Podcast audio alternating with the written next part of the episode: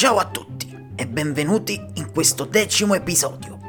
Oggi è stata una giornata molto imbarazzante. Tutti erano a casa tranne io, perché stavo a scuola ed è successa una cosa che mi mette un po' scuorna all'udicere. Però non fa niente perché voi siete i compagni miei. Mentre Penguin, Mamma Assuntina e Padma Gennarina stavano a casa, Gennari, ma che ora da sci hai a scuola? E che ne sa, ci penso a poter 12. Noi esce l'uno perché la maestra di matematica e non veneva teneva che fa, quindi esce prima. mentre discutevano e non sapevano nemmeno se mi venivano a pigliare nell'orario giusto, che se si scordano sempre. Mica è la prima volta che aspetto fuori a scuola.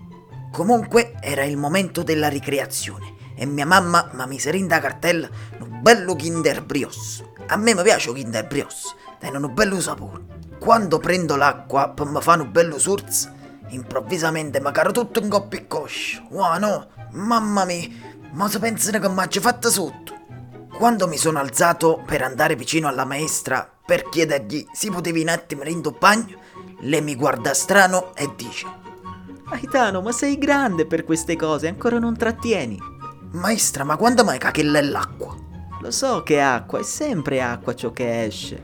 No, non avete capito, è veramente l'acqua. Lo so, Aitano, che è acqua, non devi vergognarti, è sempre acqua. Vabbè, già capito, pozzi un attimo in bagno. Ok, vai, fai presto. Ma non è finita qua, perché mentre camminavo nei corridoi ho incontrato Anita.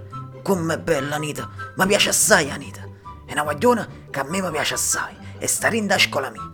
È troppo affascinante, così quando la vedo mi dimentico di quello che era successo e alzo le mani che mi stavo coprendo per salutarla. Ciao, ciao Anita, come stai?